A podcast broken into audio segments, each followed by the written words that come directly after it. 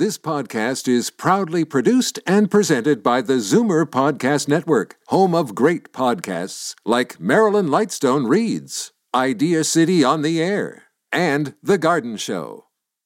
The most memorable interviews and listener calls from the week that was on Fight Back with Libby Znaimer.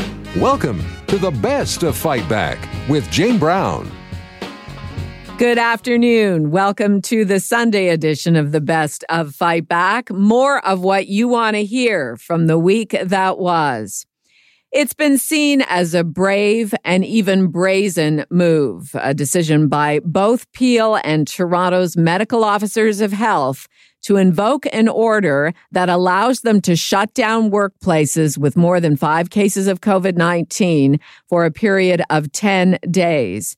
Fight Back went directly to the medical officers themselves to find out what led them to take a stance and try to bring down the all too common and rising cases of COVID in workplaces. On Wednesday, Libby Znaimer spoke with Dr. Lawrence Loh and Dr. Eileen de Villa we were working on this together. And you know sometimes as you do that the timing doesn't always line up with respect to the announcement but certainly the work uh, and the pre-work uh, to, to uh, get to that point was done together. We have both been the hotspots if you will of the province but you know the circumstances specific to peel are ever so slightly different to that which is happening here in toronto. So uh, we each uh, worked on it together, but had to forge our own path. Um, you know, when the uh, when you get to the point where you're dotting the i's and crossing the t's. So, how many of these types of workplace outbreaks have you had in Toronto? Well, we've had many workplace outbreaks over the course of the pandemic. I don't know if I have the exact number with me, and we continue to have workplace outbreaks. But given what we know now around the variants of concern, we really felt that, you know, this was an opportunity and a tool that we had in our toolkit to help really work towards reducing spread of the virus in workplaces, given that these are places where people are working together. So you actually have to have people in contact with each other in order for, for virus to spread. Uh, was this a kind of last resort? Know that I would call it a last resort. What I would call it is just, you know, good use of the tools that we have available to us, uh, and uh, you know, a, a, an ongoing um, effort on the part of public health to really use the evidence that we have available to us and the tools that are available to us to control risk. Uh, we know that the variants of concern, uh, that B117, is just much more transmissible relative to what we saw with the old variant of COVID 19 that was circulating. Um, and we feel at this point in time that this is a reasonable step to take uh, in order to try to enhance the safety of essential workplaces so that we can both control COVID 19 to the greatest extent possible while at the same time uh, supporting essential businesses and workplaces to continue to deliver goods and services that actually help our community run. And now let's go to Dr. Lawrence Loh, Medical Officer of Health for Peel Region. Is it kind of a last resort? What drove you to that now? Peel Public Health and Toronto Public Health had continued to see and continue to jo- discuss and work together on this uh, in identifying uh, ongoing outbreaks in uh, workplaces that remained open as uh, one of the significant drivers of transmission in our community, uh, both uh, for individuals uh, in those jobs who are getting sickened, and then subsequently for them bringing it uh, home uh, to their families and, and sickening people there with this ongoing cycle between workplaces and homes and then back into other workplaces. So I, I think to the extent that, especially with the variants, we have been seeing outbreaks in Peel that are often spreading further and faster uh, and just are greater in number, uh, we really needed to take this approach to just try to get ahead uh, of the ongoing spread and this uh, this really uh, significant third wave in our community. The most important thing as well is that we're not going to be able to vaccinate our way out of this wave. We need to have these measures to address things. Certainly, the move of school in person and having the school community stay home as much as possible uh, to reduce contact interactions, and now this move. These are all going to be very important pieces. But vaccines do remain important, and in the region of Peel, we're now vaccinating uh, 50 plus in provincially defined hotspots, 60 plus uh, throughout the region. Um, and if you are uh, in other eligible groups, which can be found on peelregion.ca forward slash COVID 19 vaccine. And I would really encourage you, if you're eligible, book your shot without delay, the same website, and let's uh, make sure that we can uh, hopefully get out of this, increase our vaccine coverage, and start gradually reducing measures for good. Peel's medical officer of health, Dr. Lawrence Loh, and Toronto's medical officer of health, Dr. Eileen de Villa, in conversation with Libby on Wednesday. This is Zoomer Radio's Best of Fight Back. I'm Jane Brown. On Thursday, Premier Doug Ford offered a tearful apology in his first appearance since that disastrous news conference a week ago Friday. He admitted his government got it wrong, especially in giving overreaching powers to law enforcement, a move that was walked back the next day. But people who were expecting movement on paid sick days, as the PCs have been signaling for days, were disappointed. There was no announcement on that, although the premier did confirm the government is working on a program. It is the first time during the pandemic Doug Ford has acknowledged the need for paid sick time after medical and civic leaders have been telling us for months that paid sick days are crucial to stopping the spread. One of those leaders is Brampton Mayor Patrick Brown. He joined Libby with reaction to the Premier's apology on Thursday. I'm encouraged that he is going to bring in um, paid sick days. I thought this was an important tool. Uh, I've been advocating for it for the last six months because that's what our physicians and public health department said would be helpful. I know in Peel Region, 25% of our COVID cases have been traced back to people going into work sick. You know, there are many people who live paycheck to paycheck and can't afford uh, to um, put food on the table for their family and pay their rent if they don't go into work. And so this will help. Uh, paid sick days will help. It's not the magic bullet, but it's one of a set of tools we need to um, mitigate the, the havoc created by this pandemic. Would I have preferred this have happened six months ago? Absolutely. Um, it would have made a difference. Um, but I appreciate the premier has made the right call um, and uh, agreed to this um, to uh, agreed to this request and and and this plea. Um, so I'm grateful that he that he sees the light. Uh, interesting. Yesterday, I was talking to the liberal leader, and I was wondering if those Section 22s, uh, uh, the public health orders that they will be able to shut down workplaces with five or more cases, sort of forced the government's hand on that. And he he said he thought no, it's because now Doug Ford is in real political trouble. How how do you see it? I think the Section 22 order was very important. Um, that's where the transmission is happening. We have to focus on these essential uh, workplaces. Uh, we, um, you know, we're seeing workplace spread lead to community spread. It's one of the reasons we're in this um, predicament. Uh, but uh, you know, I'm um, optimistic that this is going to help. I know right now we have 100 workplace investigations in Peel. A number of factories may have to close, um, but good. It will help get case numbers uh, under control. In terms of this order being applied provincially, uh, I think it's very helpful in Peel and Toronto, probably throughout the GTA. I'm not as convinced that it makes sense um, across the province because there'll be areas like Renfrew or Timmins that have a different dynamic. Um, but uh, it's certainly going to help us in the GTA. At this stage of the pandemic, how are you feeling about things in Brampton? I mean, you've said yourself that the paid sick days are one tool in the toolbox. What what else? The biggest thing we need to avoid a fourth wave: vaccines, vaccines, vaccines, vaccines, vaccines, vaccines. You know, we're still not getting our per capita um, allocation when it comes to the pharmacy rollout. Um, we're not seeing uh, the uh, the promised uh, hotspots, uh, mobile clinics that were you know that were promised two weeks ago.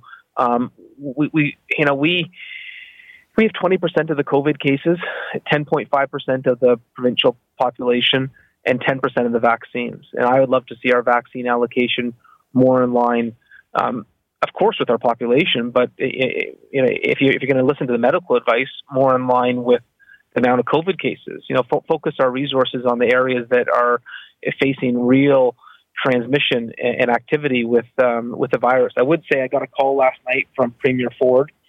He was heartfelt. He promised help. He said within two weeks we're going to have mobile clinics up at a number of our factories, and he promised a pop-up clinic for um, so, you know some of our hotspots.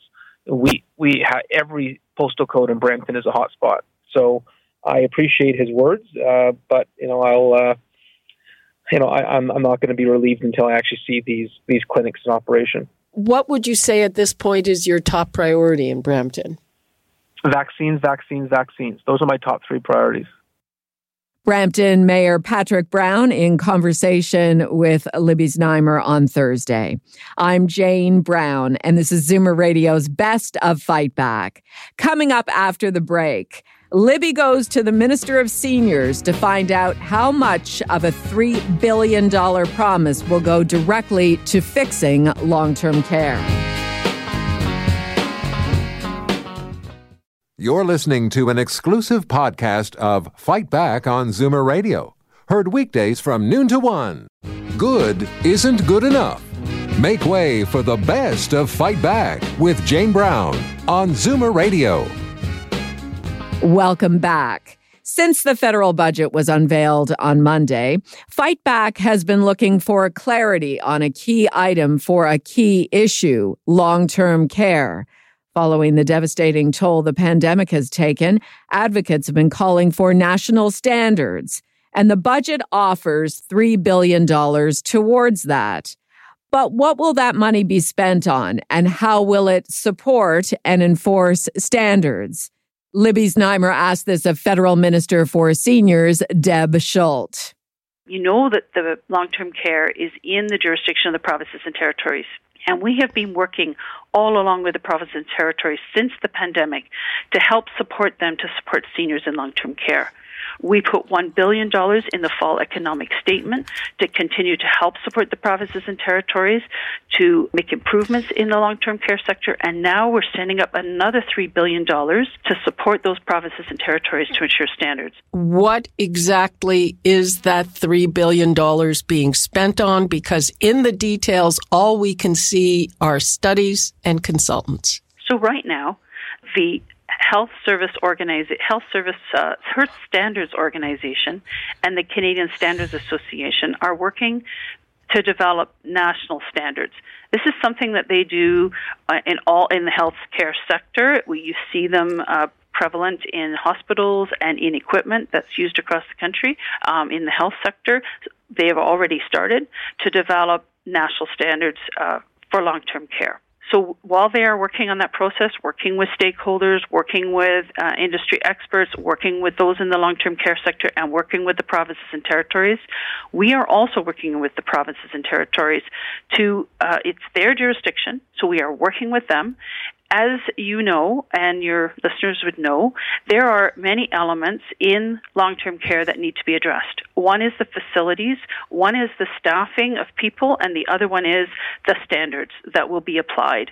So the $3 billion is what we are going to be offering to support the provinces and territories to enact national standards and apply those standards. So there's a lot of work to be done, Libby, before we can give you the details, but the work is already started with discussions with provinces and territories.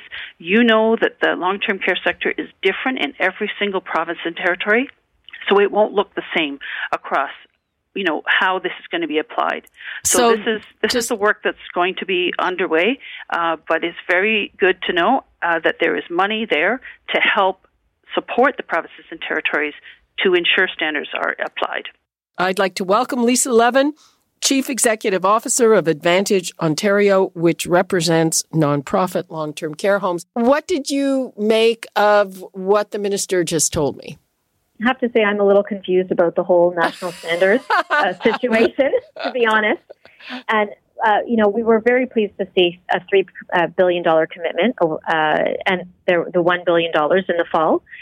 it sounds like a lot of money, but then you divide it up amongst five years, uh, and then you figure out what Ontario's share would be, and we estimate that we would get around 240 million. So, in of itself, pardon me, that sounds really, really great. But in the context of national standards, there's really only so much that can be done.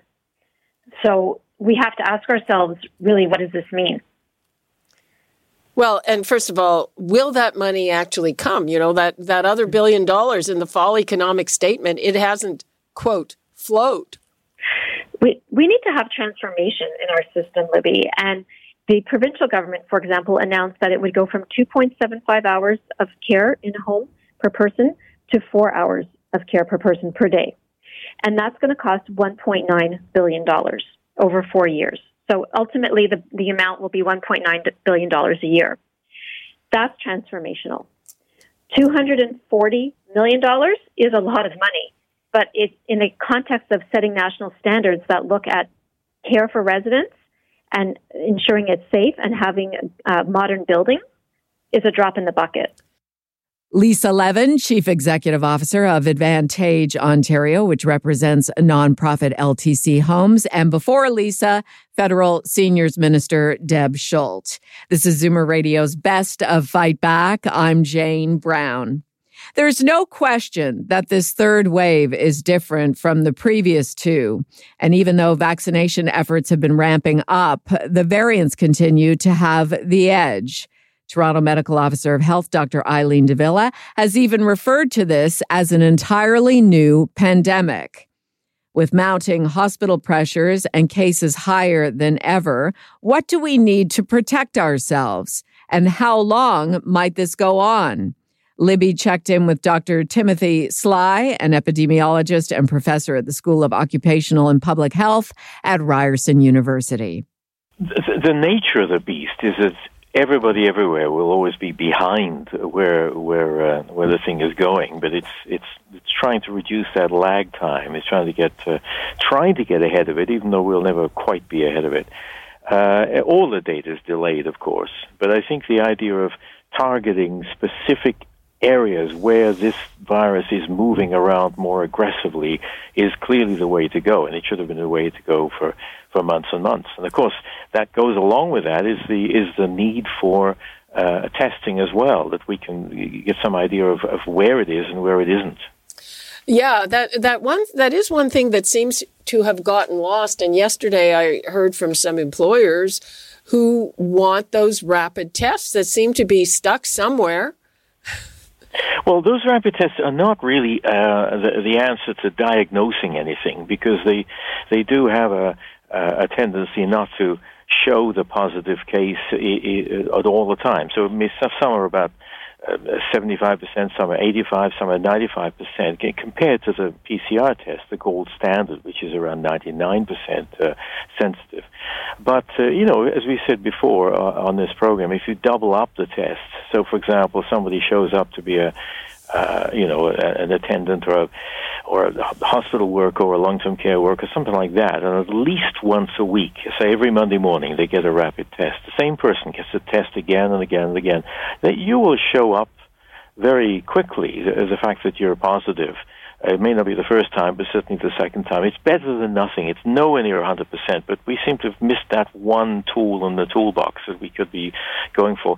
Vaccines won't really get us out of the third wave. I mean, eventually they bring back the end of the end of the pandemic, but it's not going to uh, solve the problem. I mean, you need you need a couple of weeks to build up the antibodies, and at the rate of doubling at the moment, it's uh, shooting way up. We're we're much higher now than we were in the second wave. But what's ha- what the good news is, in a sense, is that the death rate, at least the case fatality rate, is much much lower. And the reason for that is because the median age of the people who are now showing up ill, the confirmed cases are now the highest is in the 20 to 39 age group. If you remember a year ago, we were looking at long-term care people almost exclusively. What are your top concerns right now?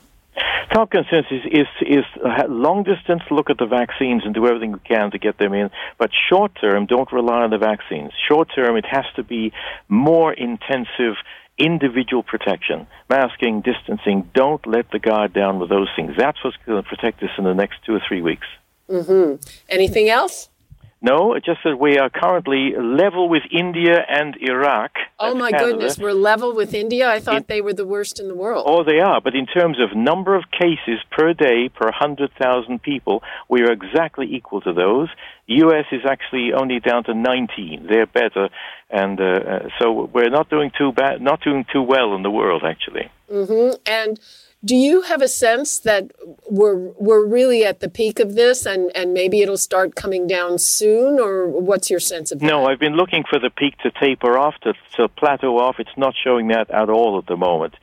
So far, we're heading straight upwards like a rocket.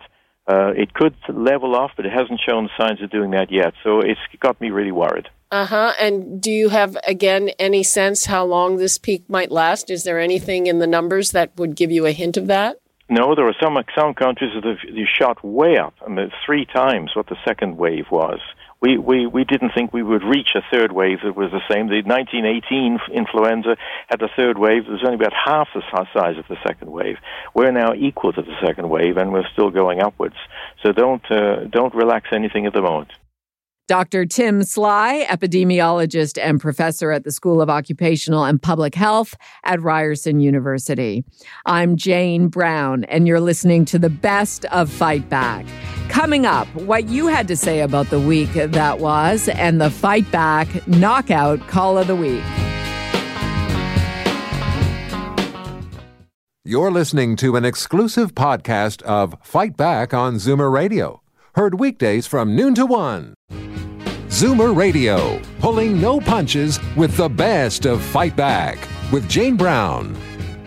Fight Back with Libby Znaimer brings you comprehensive coverage of the news stories that interest you and your reaction to them on the phones. Here are some of this week's best calls. Tammy phoned from Simcoe with her firsthand experience in long term care and said that promised staffing is not happening. As far as all this money that they are saying, the money, I mean, it will help, but it, they are cutting back staff. The, where I work, it is for profit, and right after the second wave, which we went through hell, our company uh, cut back. I was told that it was go- uh, regulated to government standards. I don't in any nursing home, even at ten, we have the ratio of ten to one. You cannot look after properly uh, a resident, 10 residents by yourself. We need help. Everything, we are disagreeing with everything you hear on the news. They are not cleaning up, especially for profit. Like I said, they're cutting back. Then, like every time I hear there's a shortage, I'm saying there's not, we have people, Libby, that want to work, but they've cut back the hours. At the end of the day, with the for private, it is strictly money at the end of the day. This is a business to them. This is not looking after human beings. It's a it's a business, and we've said where I work many times. It's like a it's run like a factory. Nobody seems to really take hold and fix the real problem. Pat from Toronto called to say he's fed up with hearing about blame placed on Canada for not having enough COVID vaccine. I don't know why we keep on blaming the Canadians. As I tried to tell everybody, the problem started in the U.S. Uh, Trump didn't react properly. Uh, and so, you know, we're, we're spending too much time beating each other up. But I would suggest that maybe the government might, the Ontario government might have considered having some sort of a coalition type thing, like they have done in wartime, where you invite others to sit at the table when they're having these meetings so that everybody is more or less on the same page. I mean, we keep, and it's the same thing with the doctors. We have every other doctor coming on with a different, a, different piece of advice, which gets very confusing. If we'd had the vaccines, we would be much better. The, the, I did look at the death rate before, and Canada's death rate was less than half of that in the U.S. And now, Fight Back's Knockout Call of the Week. There were a lot of great calls this week, but the winner of the Fight Back Knockout Call of the Week comes from Bubbles in Toronto. Actually, we called her to wish her a happy 100th birthday. To tell you the truth, it's hard to believe. that they let me live that long. My kids even let me live that long. So I guess I guess I wasn't too bad a mother after all. you sound very chipper. You sound active. Like what's your, you know, when people turn 100, of course. Well, the good, big ge- good genes. I've had I have good genes. And I'm blessed with my brain still working most of the time. I just try to be positive, and uh, it's hard these days. I, know, I'm going through what everybody else is, just hoping everybody is going to be well and we all get back to some kind of normalcy. But uh, as like I tell my uh, kids, each day is one day closer to the end of this whole horrible thing. I knew I'd get phone calls, but I can't just believe what's going on here. My children have arranged things. It's it's unbelievable. So, uh, but you know, it's a, a, a hundred years. That's what it is, and uh, and it doesn't feel like it. I have to tell you, it's gone through very, very quickly. What can I say? Everybody out there, enjoy yourself. Uh, the best you can. Thanks for the great advice. We all hope to live to be 100. That does it for this week's Best of Fight Back on Zoomer Radio. If you'd like to qualify for the Fight Back Knockout Call of the Week, phone us noon to one weekdays. Or if you have a comment, email us at fightback at zoomer.ca. Follow us on Twitter at FightbackLibby and call our Fight Back voicemail anytime at 416 367 9636. I'm Jane Brown. Join us again next weekend when we'll round up the best of Fight Back. The Best of Fight Back is produced by Jane Brown, Justin Eacock, and Zeev Hadi, with technical production by Kelly Robotham. Executive producer Moses Znaimer. This podcast is proudly produced and presented by the Zoomer Podcast Network, home of great podcasts like Marilyn Lightstone Reads, Idea City on the Air, and The Garden Show.